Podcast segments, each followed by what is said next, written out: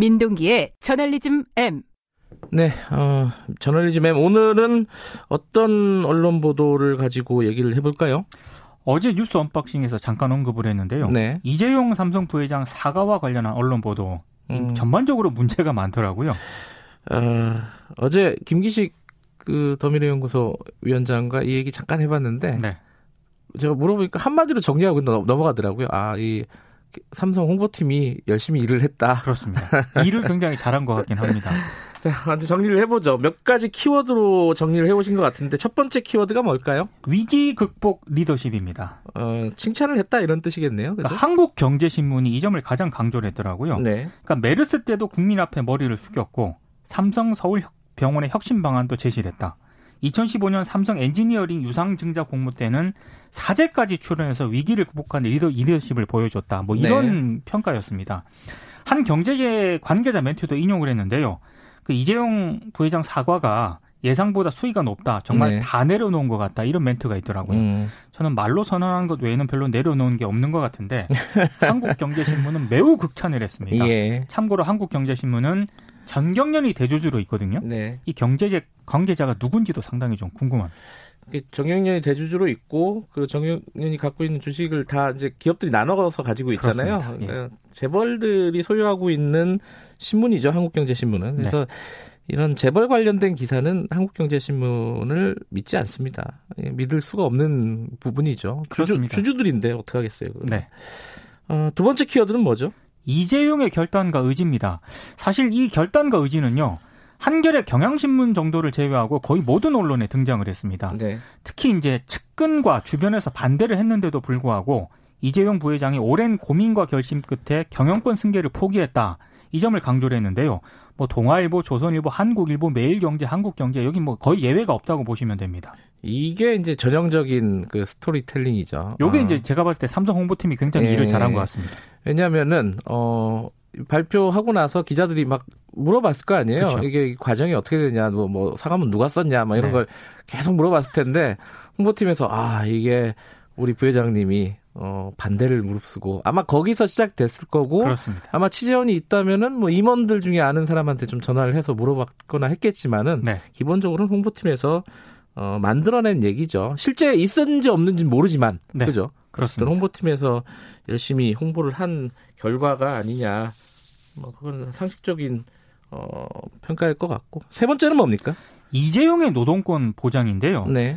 상당수 언론이 80년 동안 이어온 무노조 경영이 이번에 마침표를 찍었다. 이런 식으로 보도를 했거든요. 네. 근데 노조 설립은 헌법에 보장된 노동자의 기본 권리고요. 네.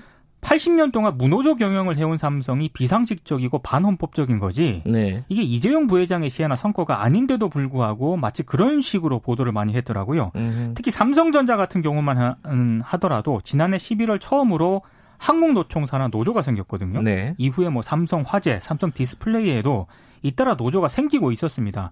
그러니까 이재용 부회장 사과와 상관없이 네. 삼성 내부에서 이미 노조가 만들어지고 있었는데 마치 이재용 부회장의 결단으로 삼성에서 노동권이 보장이 된 것처럼 썼습니다. 음. 상당히 좀 문제인 것 같습니다. 아, 원래 진행되던 일인데 그렇습니다. 어쩔 수가 없는 거죠 시대의 흐름에. 그렇습니다. 예. 네 번째는 뭘까요? 노조 혐오인데요. 네. 어, 여기에는 조선일보가 가장 선봉했었습니다. 네. 그러니까 삼성 모든 계열사에 노조가 생기는 건 시간 문제다 이렇게 우려하는 그런 기사를 썼고 사설에서는 삼성마저 노조, 노조로 인해서 세계적 경쟁력을 잃게 되면 그 책임 누가 질 거냐 이렇게 사설에서 또 지적을 했더라고요. 삼성 모든 계열사에 노조가 생기면 좋은 거 아닌가요? 그 저는 좋다고 생각을 하는데 어, 조선일보는 매우 우려되는 그런 기사와 사설을 썼습니다. 예. 그러니까 노조에 대한 조선일보 시각이 어떤지가 단적으로 드러난 것 같습니다. 아, 이제 노조가 생기면은 경쟁력을 잃을 것이다. 그 등식을 아예 음, 그냥 사실인 그렇죠. 것처럼 썼더라고요. 그럼 현대자동차는 진작에 망했어야죠. 그렇습니다. 예. 예. 마지막 키워드는 뭘까요? 제가 이거 만들어 본 키워드인데요. 네. 비나이다 비나이다입니다.